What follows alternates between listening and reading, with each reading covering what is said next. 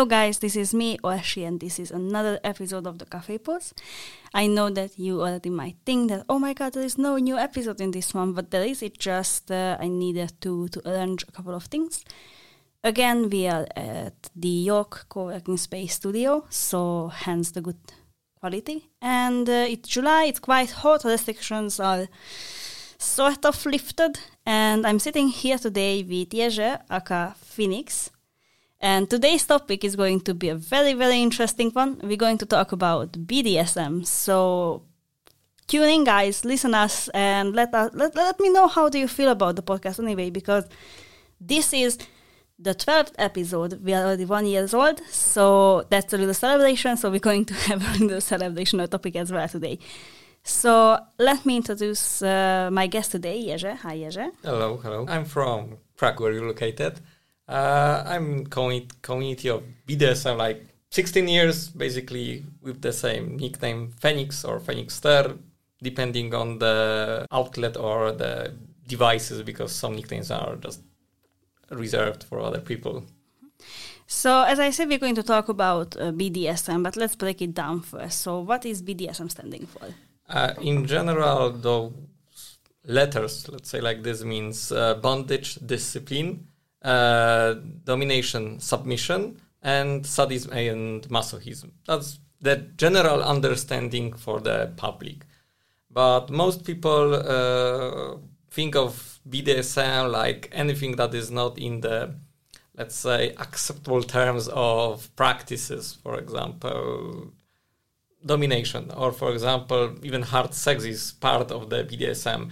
LG- LGBT plus is also part of BDSM because anything that is not in the common sense is treated like something sick, and they put it onto BDSM. Mm-hmm. But so, when and how was the first time that you encountered this subculture? Uh, when I was 18, with one of my friends, I uh, will try try to do something funny. So we, uh, one of my other friends was a mistress because uh, right now I'm a dominant, but my beginnings, let's say like this, were as a submissive.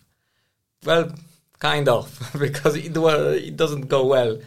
Uh, in general, there was some basic stuff about what is this. She make an introduction, and we start playing like this. But it was against my nature to be submissive to someone because I'm in general the guy in the control. I take care of everyone. I put people in places. So it was against my nature, and uh, I wasn't feeling well with this.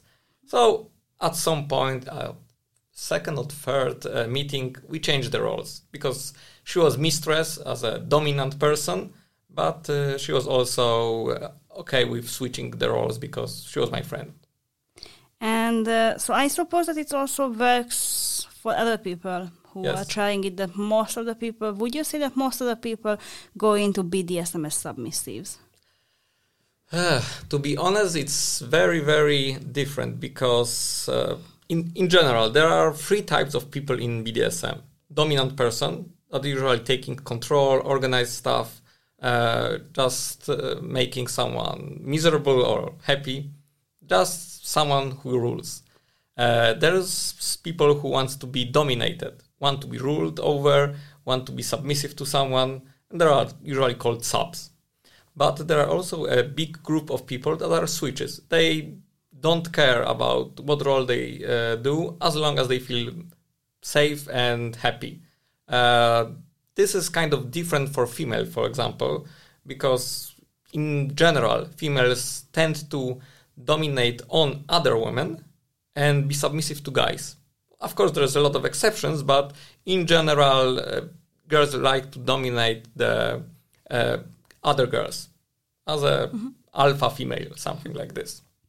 And when someone trying to, like, let's say, experiment with this, how how you find such groups? Because uh, I remember I had a talk with one of my friends, and this is how I, I come like in contact with this whole topic because at one point he just said, "Oh yeah, you know, I went to this uh, BDSM party." I was like, "How? how you go there? How you have this?" Uh, and I think for people like, for example, for me who's like not involved and not so interested in this in, in that level, for me, of probably because I'm not looking for it. I can't find it, right? Because you always find things that you are really looking for. But how you know where to look for if you want to to go to a BDSM party? Uh, right now, it's very easy because everything can be public. Uh, when I was starting, it was only by friends, talking to friends. Uh, I know this guy, I know this guy. There was some small groups. For example, there was a pub uh, in Krakow uh, called Kazmat, if I could remember. There was a group of people when I go to my university. They were meeting there with the same interests, let's say like this.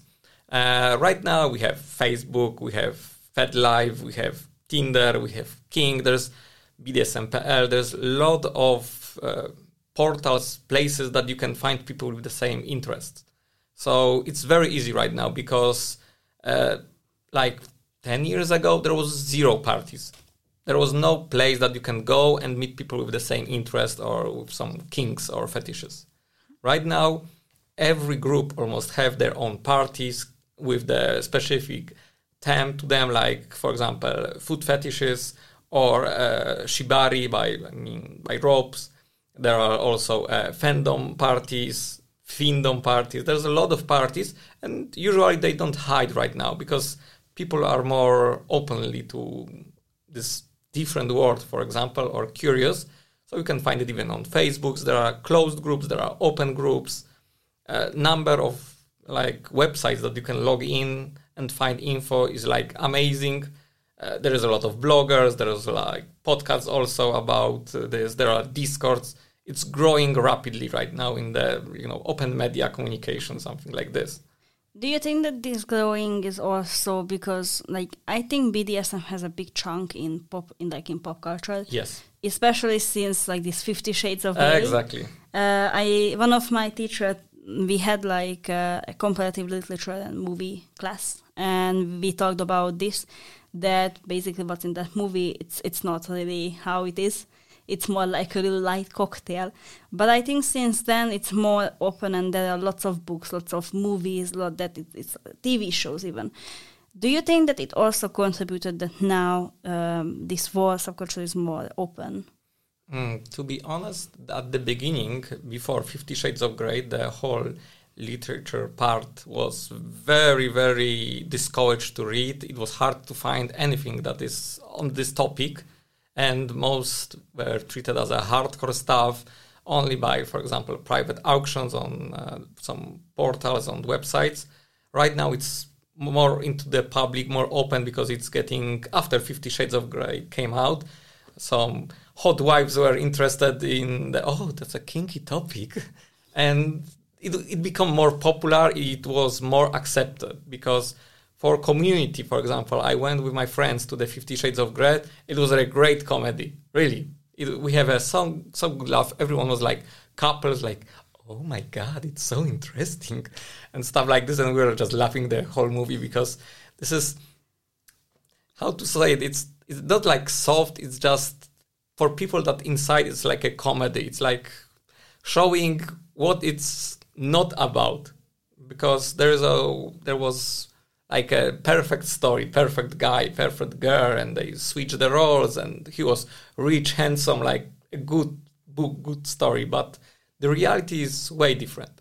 Yeah, I think uh, I I haven't read the book, I haven't seen that movie. As I said, I'm not I'm not really interested in this. But I think uh, what is really problematic, or like if I would compare these two things, like BDSM in real life and in this movie and in this book is that I think in the movie it's more like a toxic relationship because uh, as far as I I know like when I was preparing for this topic that BDSM or any sort of other kinks are based on uh, like mutual respect and com- communication and not like oh yeah I'm going to date you and then I'm gonna beat you up because this is how I roll. And uh, I think in that movie it was a, a, toxic relationship. I wouldn't say that it was really about the BDSM part. Yeah, this was like a romantic movie with with a twist. I would say like this, some something like this. yeah, exactly.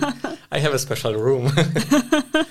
uh, but in in general, in BDSM, everything is about uh, trust, respect, and exchange of power. It can be temporarily, for example, only in bedroom or in the life And there are also, um, let's say, scales of it because you can go soft, hard, or extreme. For example, there is like something like Gorean path that are, I, for example, for me, it's the most hardcore because a male, a dominant male, basically take control of a whole life of the female. What you dress, what, what you eat, when you eat, even if you eat. If he wants to cut your finger, he will do it. And girl is completely submissive. The guy says, "You do this," she will do it. She, so there's a whole prism of the of this aspect is going from like a spanking, does hard sex for some, for example. This is already part of BDSM because during the sex, someone wants to spank someone's ass, or for example, put the hand on the throat. That's already part of the BDSM, for example, like spanking, breath control, and stuff like this. That's the soft. To what I was saying, the really hard stuff. And uh, it's going to be like such a volatile question, but what's the point of, of this hardcore submission? Like, why uh, is it good or like how someone goes into it? Because when we are talking about kink and we are talking about sexual life, I think people most thinking about like their bedrooms, right? Like when they are together in at night, let's say in the bedroom. But um, I don't know. For me, it just like I, I don't really get it how it comes when um, it's during the whole day or like even they getting married in this way and the whole marriage is uh, based on this. So uh, is it healthy or is it uh, like? Let's talk about this because this is something I can't really understand the concept of it. This like war submission.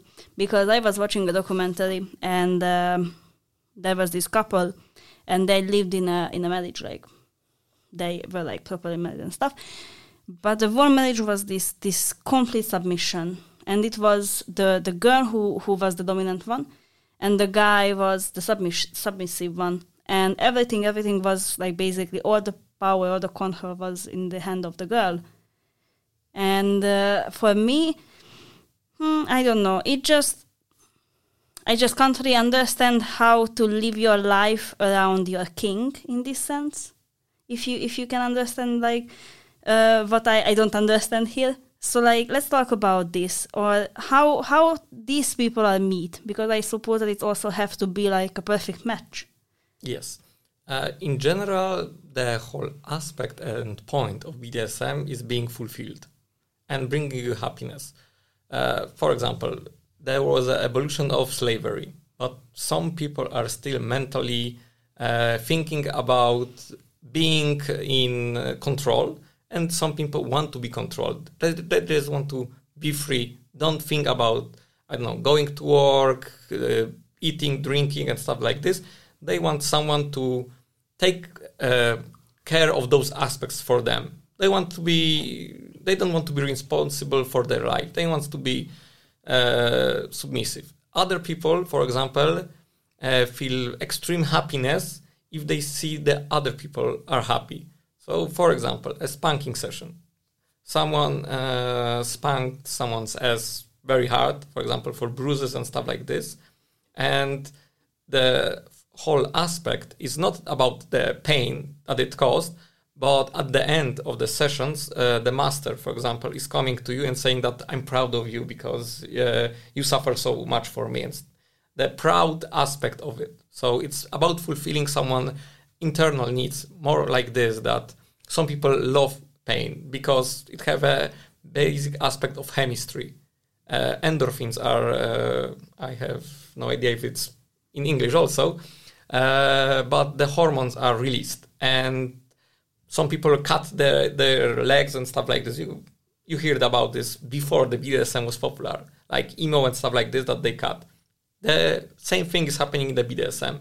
Pain produce hormones, and this uh, creates uh, experience. And uh, for example, you start uh, thinking, pain equals pleasure. So you can change how your brain is working. For example, so you're getting more into the BDSM, sometimes more kinky, sometimes more hardcore, and depending of your limitations. And you said that you are you are more uh, a dominant type. Not definitely more dominant because uh, even switching uh, for me it's something that is not okay for me because uh, I was the oldest one in my family. I was always take caring of family. So for me, it was natural that I take care of the girls. So for example, uh, when I was creating parties in Krakow and stuff like this, people were coming to me, for example, newcomers and stuff like this, wants to talk before parties to have someone that they know. Or, for example, on those websites that I mentioned, uh, some random people just want to talk to me, know something more about BDSM and stuff like this, know who is safe, who is not safe. Because in general, when you're organizing something, people coming you with the informations. You need to process them, and you know that, for example, this guy is dangerous or this this girl is crazy. So it's you can guide some people with the basic or uh, tell them what to look for or what to uh, be afraid of because as beautiful this world is and can fulfill everyone's dreams to be honest it's also the same uh, level of danger. More you're into it you more discover how beautiful and dangerous at the same time it's like a wild animal. It can be like beautiful cat like a cougar. Sometimes when it's full uh, when it's full it's beautiful cut. But if you get too close and you risk at the wrong time you're basically dead. And why would you say that uh, it can be dangerous? Uh, especially after 50 shades of gray there was big influx of girls and guys.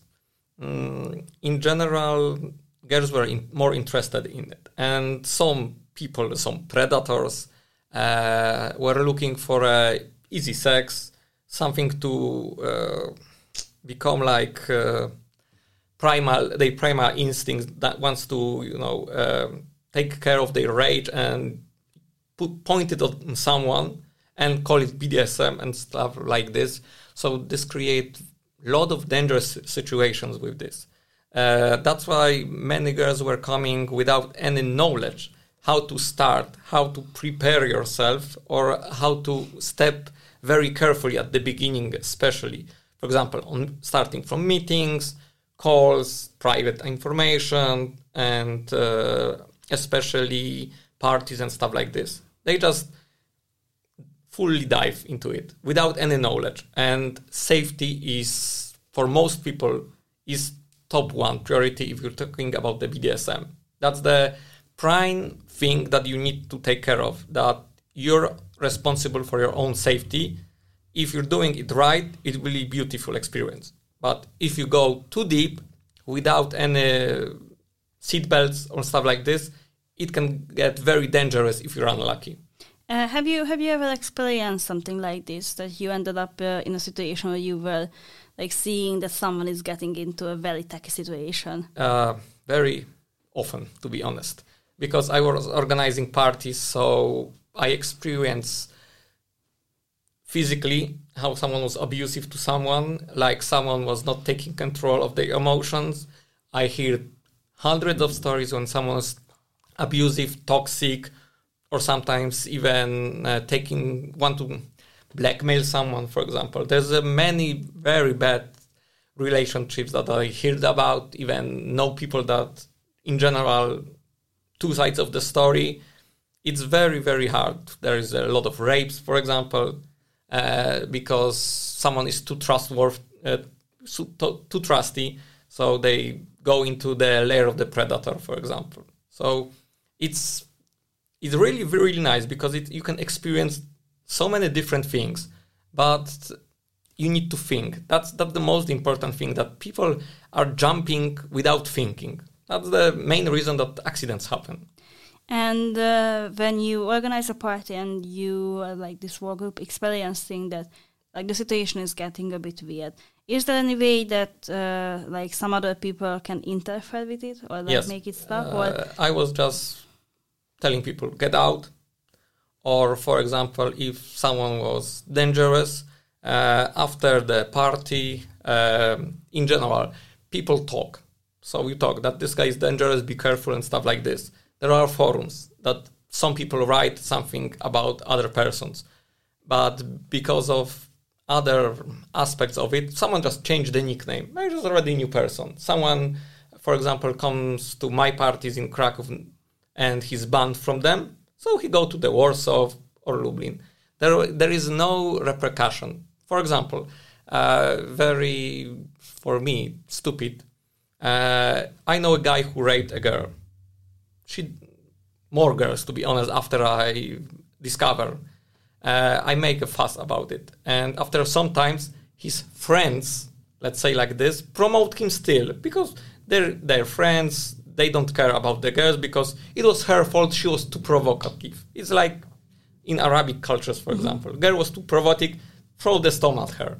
It's the same like here. So it's very dangerous because you can hear about two sides of the story and you need to decide for yourself what is right. So, for example, is when guy admits to like four or five rapes and no one reports it to the police because in Poland the police is kind of sucky about being uh, rape victims and stuff like this, and people don't want to feel uh, as a victim until they report it to the police.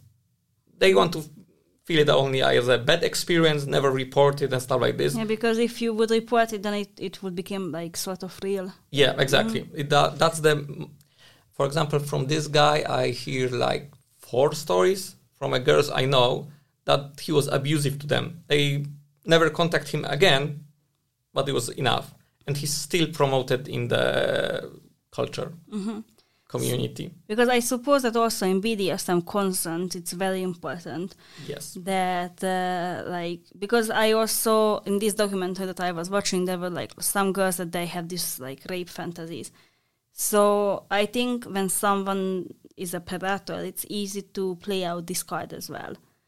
That uh, oh, this was the whole fantasy about it, but probably if you ask the other person, maybe the other person wouldn't say that it was like such a fun experience. So how to to differentiate like the fantasy, the being dominant, and when to like I suppose that when you have an intimate relationship with someone, you kinda feel if the other person is feeling comfortable or not. But where is the limit? How to to push limits and boundaries without pushing them too much? Uh, about the rape, that's a very interesting stuff because at some point there was a a lot of people that have a rape fantasy. Girls usually have a lot of rape fantasies, for example, like one guy, two guys that they don't know much or stuff like this. In uh, general, if you know those people, you don't feel so excited about this because you know, for example, this guy he's your friend and stuff like this. There's less emotions, so they risk doing it with some random guys. Uh, in general, you should have something like the safe word. It's for most people it's very funny because if you uh, have a, for example, long history, you don't use it because you know when no means no. But at the beginning of the relationship, it's uh, good to say some boundaries. That, for example, rape, that you can scream no, help me, and stuff like this, and no one will stop until you say the safe word. Safe word means no, we're ending everything. So you need to find pe- people who will respect the safe word. Or even if they don't propose it, for me, that's a red light. Okay, he wants to do it like a rape fantasy, but he don't say the safe word. Safe word is basically the at the beginning of the relationship. That's the something that should make you more secure. That you have the way out always. So if you're, for example, tied with the ropes, unable to move, so you have the safe word. That's means stop. I mean seriously no, not like no, please don't do it. That's that's the boundary. And some people have also soft limit and hard limits. That's very important because soft limits are boundaries that you want to cross but don't know. But with right person, you can you can go over it. That's not a problem. But with trust and with a right person. And there are also hard limits, stuff that you don't do. For example, for me, hard limit is a scat. I don't want to play with the shit. Mm-hmm. that that's for for me. For example, it's a hard limit. I I don't feel like it. But for example, for other persons, it's like uh, bruises or uh, some skin or some cuts. Different person have different limits. In general, hard limits usually don't change over the time because no is a no. It rarely happens that you change your hard limits, but soft limits are very flexible. And uh, let's talk now about relationships because uh, when you start to date with someone, as one, are you dating just with people who are into BDSM, or or you date with different people? Like how it goes when you when you have a partner? Well, that's a very interesting topic, and to be honest, to get deeply in it, this will take some time because there's a lot of very happy couples in BDSM with different aspects, with power exchange or open relationships, uh, depending on the couple. But there is a generally one rule that is very common. If you into BDSM, you like it, you feel it, and you go into the vanilla relationships, it's been without any BDSM aspects. That is generally the term that people use. Vanilla is like normal sex, like uh, under the blanket and stuff like this. Classic, let's say like this. vanilla sex.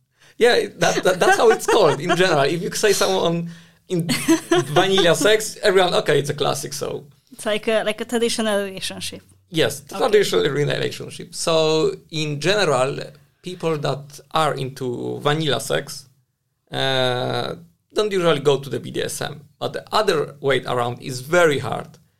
Uh, because if you feel the BDSM, feel the need, for example, for pain, submission, humiliation, and stuff like this, it's extremely hard to go to the vanilla, normal va- vanilla relationship like husband, kids, without any BDSM hard stuff.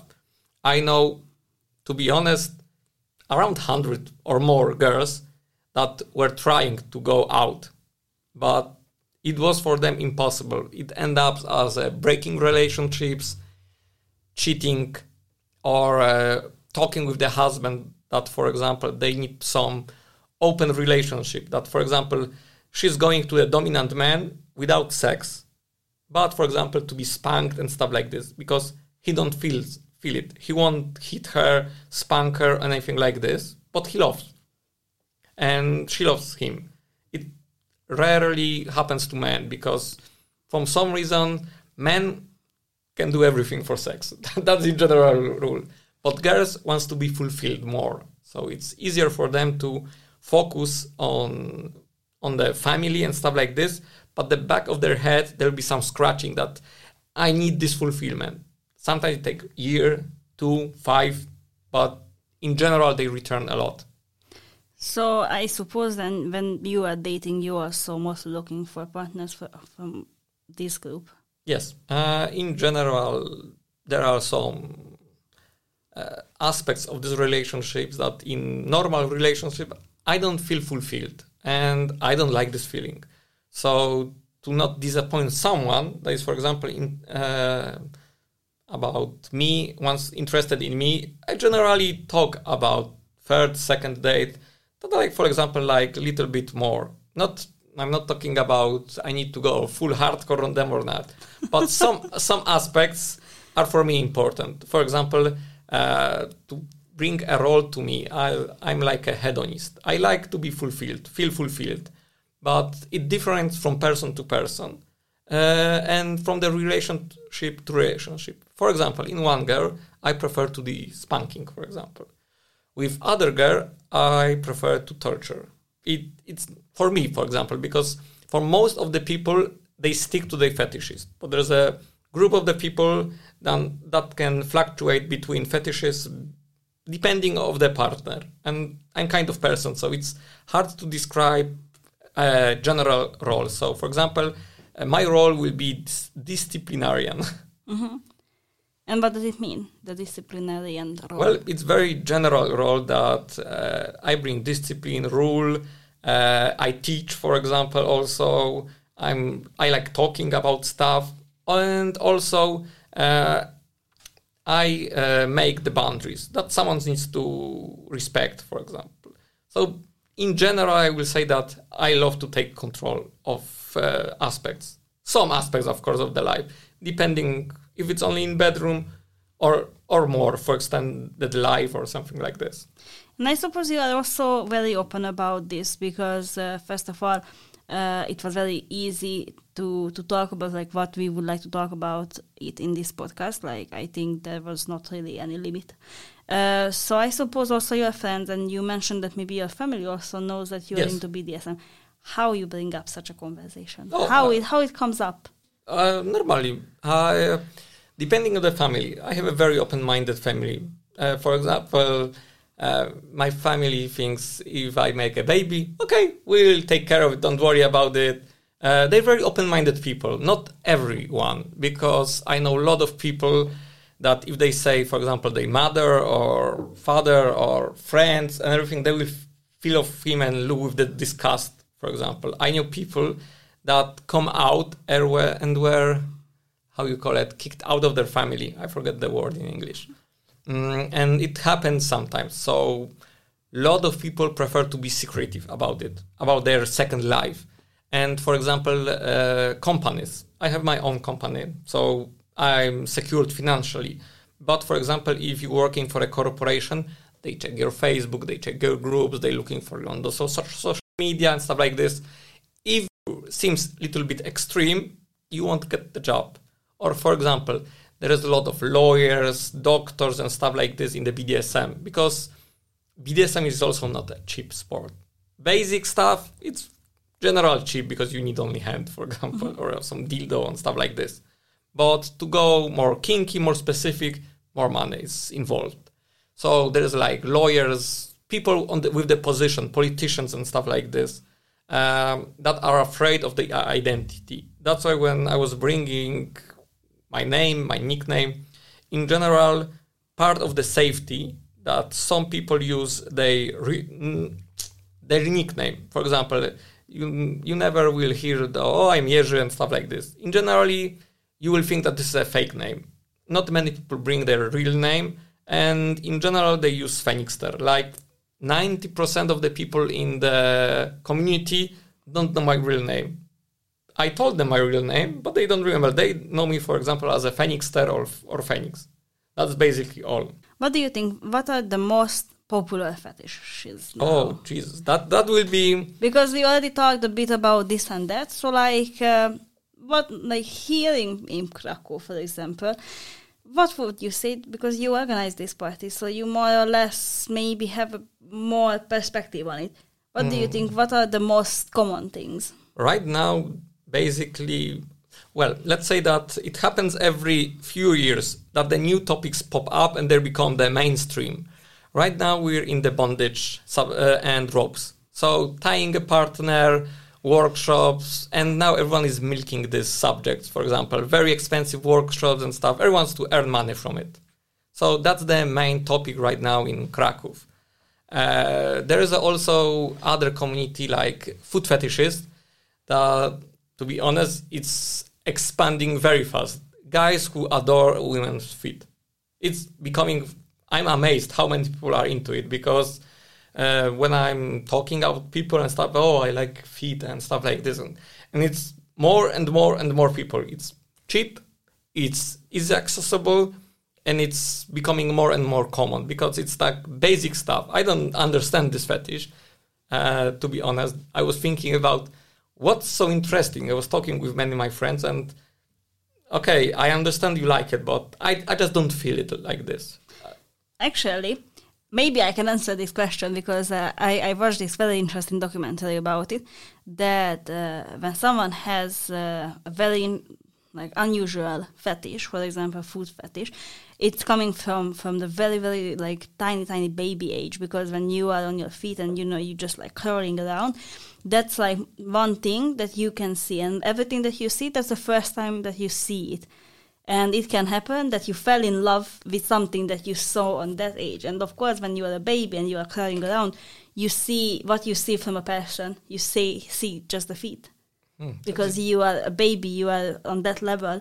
And for some people it's such a significant memory that they fell in love with this image. They fell in love with the with, with people's food basically. Okay, I never look when I was baby. I'd never see a big boobs, and this would be interesting because No, no, no. You, you, you, you saw, you saw because you, you like your mom was breastfeeding. You know. yeah, but not not the size that I'm interested in. So yeah, as I said, this this episode is, is a very interesting episode. Now we are just talking about like you know tits and stuff. Uh, so, but I hope that you are still following us. I hope that you find it uh, as interesting as we do. I think it's an interesting topic. So we go on a quick break and then we're gonna come back. So be brave and stay with us.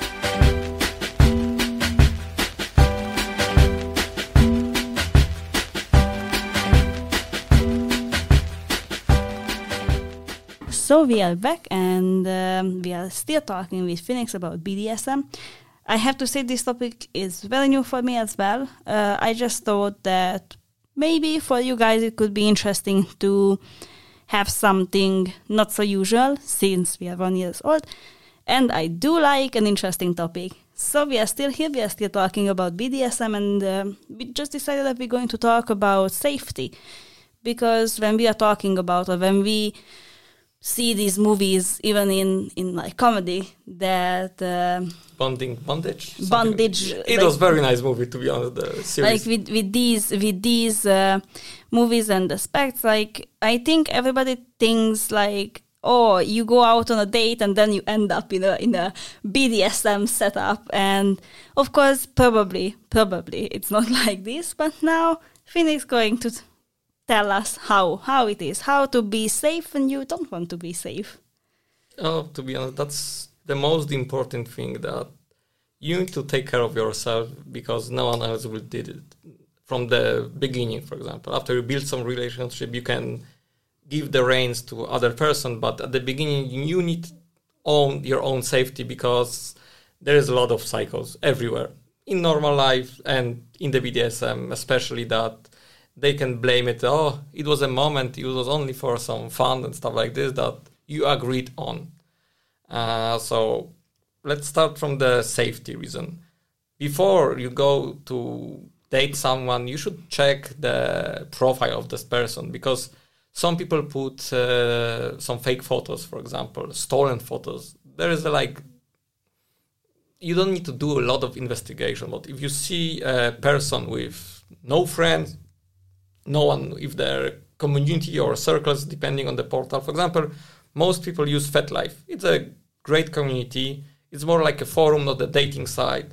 So it's easier to get there without being spammed by hundreds of hundreds of horny men.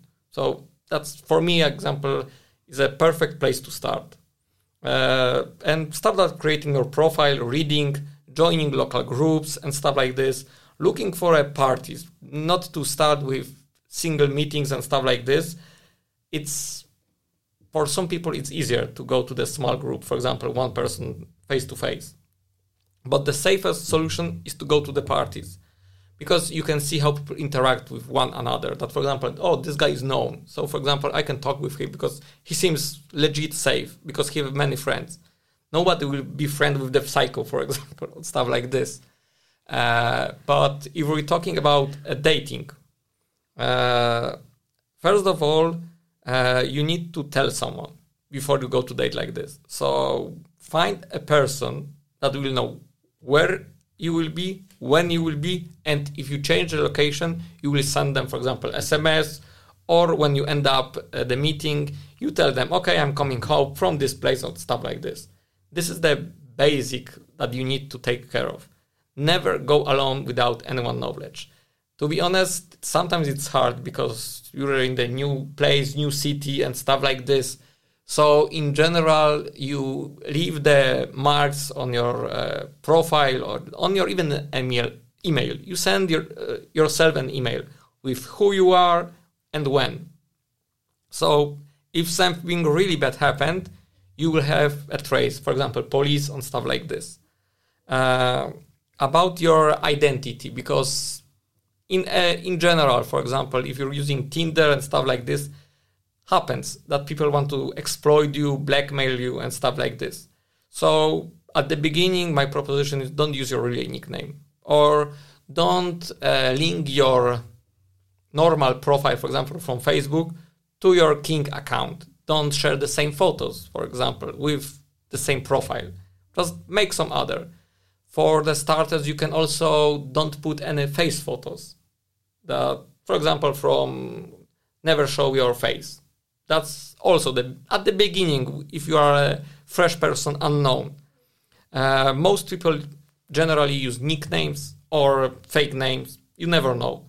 Uh, so that's also the safety of your personal life, because it happens a lot that, for example, someone find out that you're uh, the like executive in some company and then start blackmailing you that oh they will send the um, photos to your boss and stuff like this. So privacy at the beginning of relationship.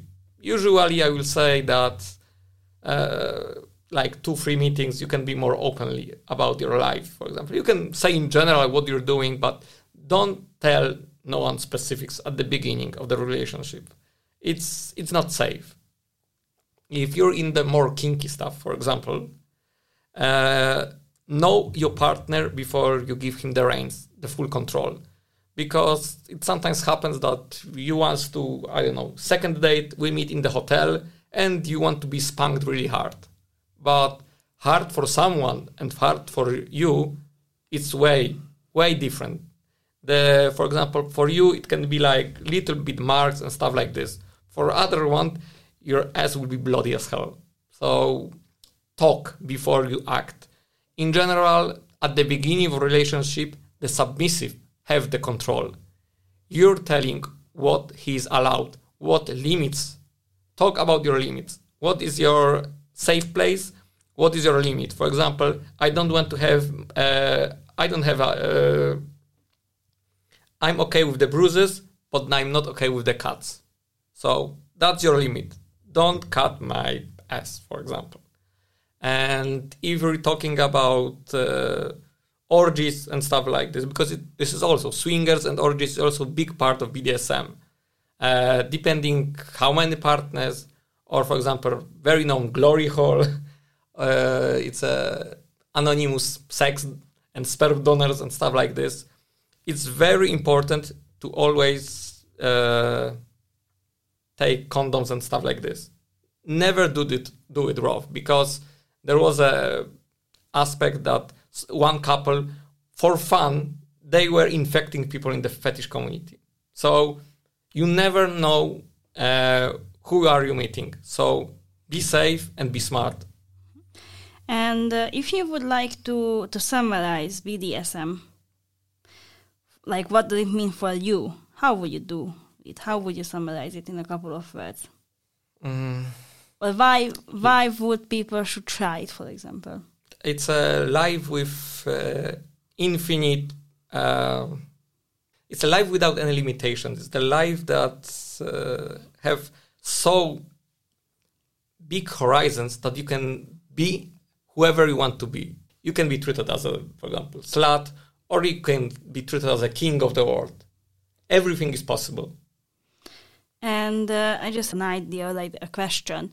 Do you think that BDSM is for everyone? Because uh, when I, I talked to you for the first time about that I would like to do this interview, you said that there are lots of things that people would not consider as BDSM, but it actually is. No, it's not for everyone, but there is like millions of people that do BDSM without knowing that it, it is BDSM. I meet a lot of people that, for example, were doing BDSM for years and years. For example, spanking, hardcore, fisting, uh, plays, and stuff like this, but they never put a name to those practices. They just want to do it. And they come up at some point in their life that's, oh god, this is BDSM. I was into BDSM like 10 years and I didn't even know that this exists. So the they never look for it. They just want to do it and stuff like this. And there is a group of people that uh, look at you with the disgust. So if you feel like normal vanilla sex is for you, you're completely uh, satisfied with the raw sex with some with one partner for example without any additional toys and stuff like this you're satisfied don't try because it can ruin your, your life. You will become more interested in some kinky stuff and you will lose interest in some vanilla stuff that it's easier to find a partner. When you say when you say that lots of people like there are some people that might look at BDSM community as like some sort of disgust. But I think I also would add not just disgust, but just as a as a parody, just because there are so many movies and so many. So how the community feels about um, these movies, for example. Uh, for example, Fifty Shades of Grey is treated as a good comedy mm-hmm. in general. Uh, Bonding is more interesting, this Netflix series, because you can see some aspects in some funny situations, mm-hmm. but those are really real situations that uh, I was reading the article about the scriptwriter about this show, and he make a lot of interviews with a lot of people from the communities around the world to prepare for making this. So those are in general life experience with some comedy aspect. So to be honest i will prefer to watch bonding or to advise you to watch bonding than watching 50 shades of gray and in general you can start. For example there is a findom like uh, female dominating other men for money. That's extremely popular right now because there is a lot more uh, submissive men and not many mistresses. So they milk the guys. It's normal aspect. If there is a people that want to need some product and there is not a lot of them, they can make money. And some girls are living like 20, 50,000 a month, for example, from Findom only. They have money slaves and stuff like this. And for example, there was other aspect of the studios as a part of prostitution. Uh, there was a, if I could remember, there was a marriage that the guy wants to be dominated and the wife wants to be dominant. So there is a lot of aspects that you can discover by looking at this series that are funny, but in real life they have the same aspect.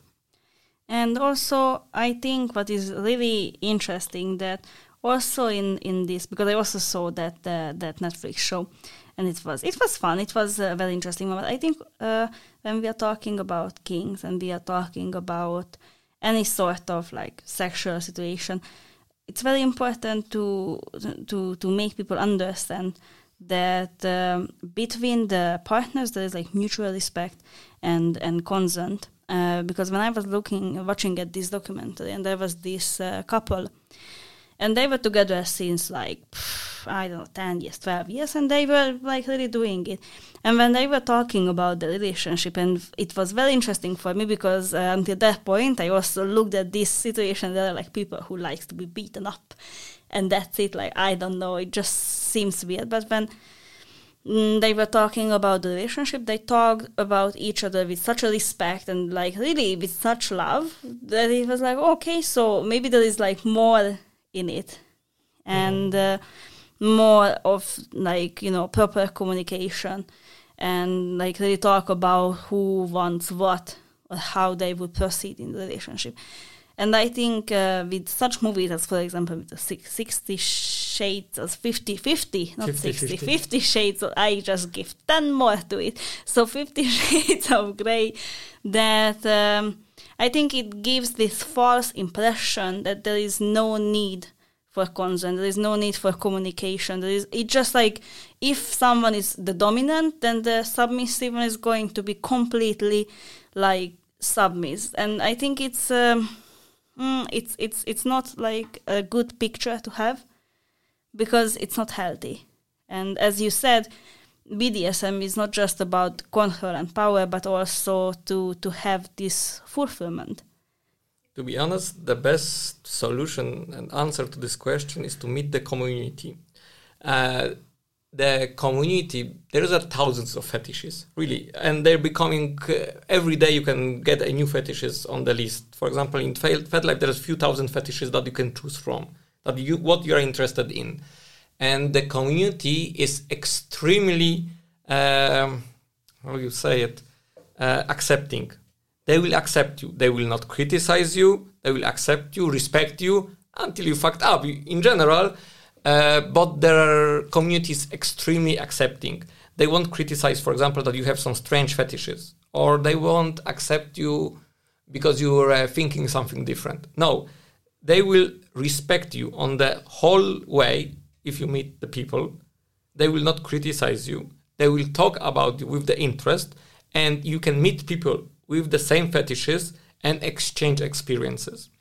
It's very open-minded community, for example, and no one will try to do you any harm. They will, in general, try to help you. For example, oh, I, I know the guy who, who is interested in the same thing. I'll introduce you to him later, and stuff like this, or give you the address. Go there and talk with this guy. He's great in this stuff. He can explain as a new person. He will explain you some basic rules, how to do it safely. For example, couples. I have already few experiences with the couples that want to start because they were just licking the surface, but they want to do something more.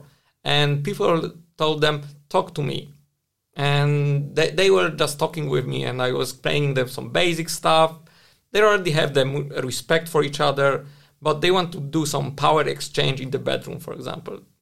And in general, couples are usually switches or open relationships, and they want to make some spice up the things. So the biggest plus and the biggest, let's say, um, the most interesting thing is the community.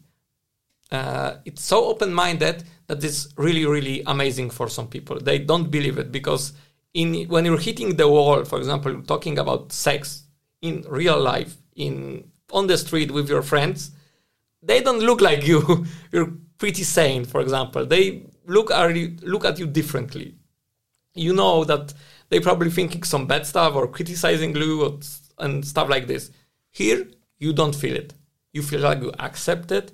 You feel that you are understood, and everyone wants to help you improve or get to know more about what you're more kinky or they just expand your horizons. For example, oh, you're into exhibitionist, for example. Do you know there's a nudist beach next to our town? Or, for example, there's a nudist conference, or there's a, a place that you can go on top of the building and you can be completely naked and look at the people downst- uh, downstairs and they don't know that you are naked and stuff like this.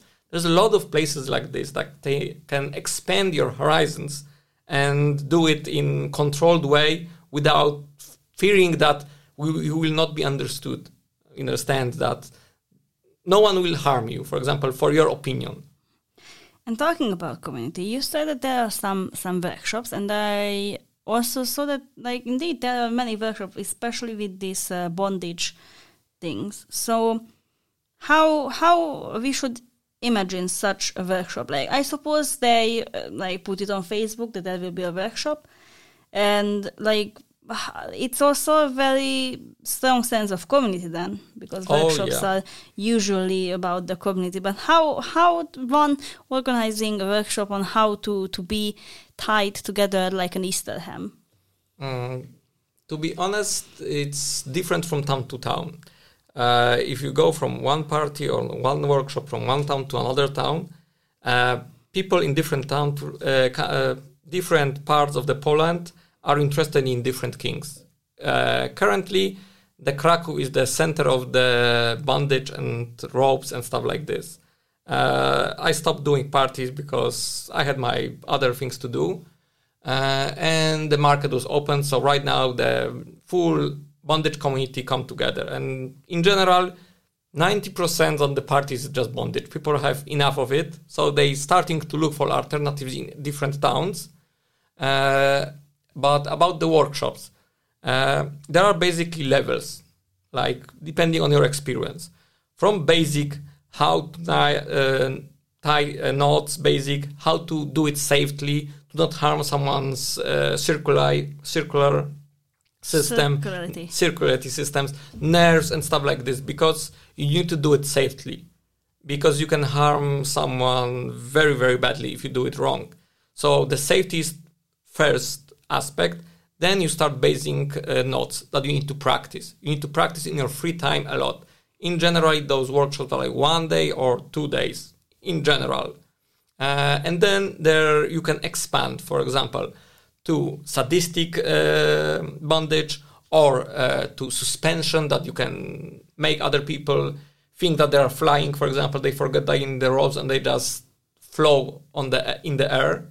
Or there are, example, uh, ground floor work workshops that you tie them as hard as they can so they won't move and then abuse them, use them, whatever you want to do. So there's spectrum that you need to basically make a standard and then expand in the way that you want to do. And it right now it costs money. Like four years ago, there was like 200 zlotys for a one day workshops. Now it's like 500, 600 because there is not many people that uh, that there's a lot of people that want to learn and you know and because we are slowly finishing this podcast what would you say to people who listen to this podcast now they had like a little introduction let's say what would you say for the future generation of bdsm this was a big a big sentence for finish yes. uh, future of the BDSM. To be honest, that's ever expanding world. Uh, if you start now, you can find the world. For example, you will stay in the one month, but you co- when you come back uh, in the one year, it will be completely different world with much more to offer for you. For example, you don't find anything interesting right now. In one year, this will be bigger. There will be more people, and it will be more interesting for you. So if you have a fantasy, that's the word for you because you can create your own fantasy and fulfill your own fantasies in this world with safety. And I suppose that if if uh, there is like the right community for it, then it can also help on on the shame aspect because maybe lots of people have some fantasies, but they are even ashamed of it. Oh, that's that's a very good uh, aspect of this community because, uh, in general, a lot of people talk to me, for example, like you, uh, that they don't know how to approach. For example, they're interested in one thing, but they don't know how to start, who to talk to about, or what party to, to go to expand, and they're afraid of being criticized by, by, their, by their family, friends, and stuff like this. So it's very good to start talking with some community uh, people like. Uh, on the forums and stuff like that. You can get them. For example, if you look at owners of the forum of the groups, that are usually people that are well known in the communities, organizer of the parties. There are public people. They sometimes don't have a lot of time, but they can guide you to who to talk to about. Or you can get into the groups uh, that are specific. For example, on this FetLife, there are groups. For example, uh, I don't know, big tits, anal sluts, uh, spanking, f- food fetish, you can join those groups and talk anonymously with the people, get some knowledge, read what they write about this fetishy to get new perspective, new experiences. All right, thank you very much for this uh, this interview. Thank you. and uh, guys, I hope that you enjoyed this episode. Don't forget that having sex is all fun, but always make sure that there is consent and safety in it. And if you like the podcast, let me know because, as I said before, we are one years old. So subscribe, follow, let let me influence you. Let me be an influencer. Thank you, Phoenix, and see you guys in the next month. Bye.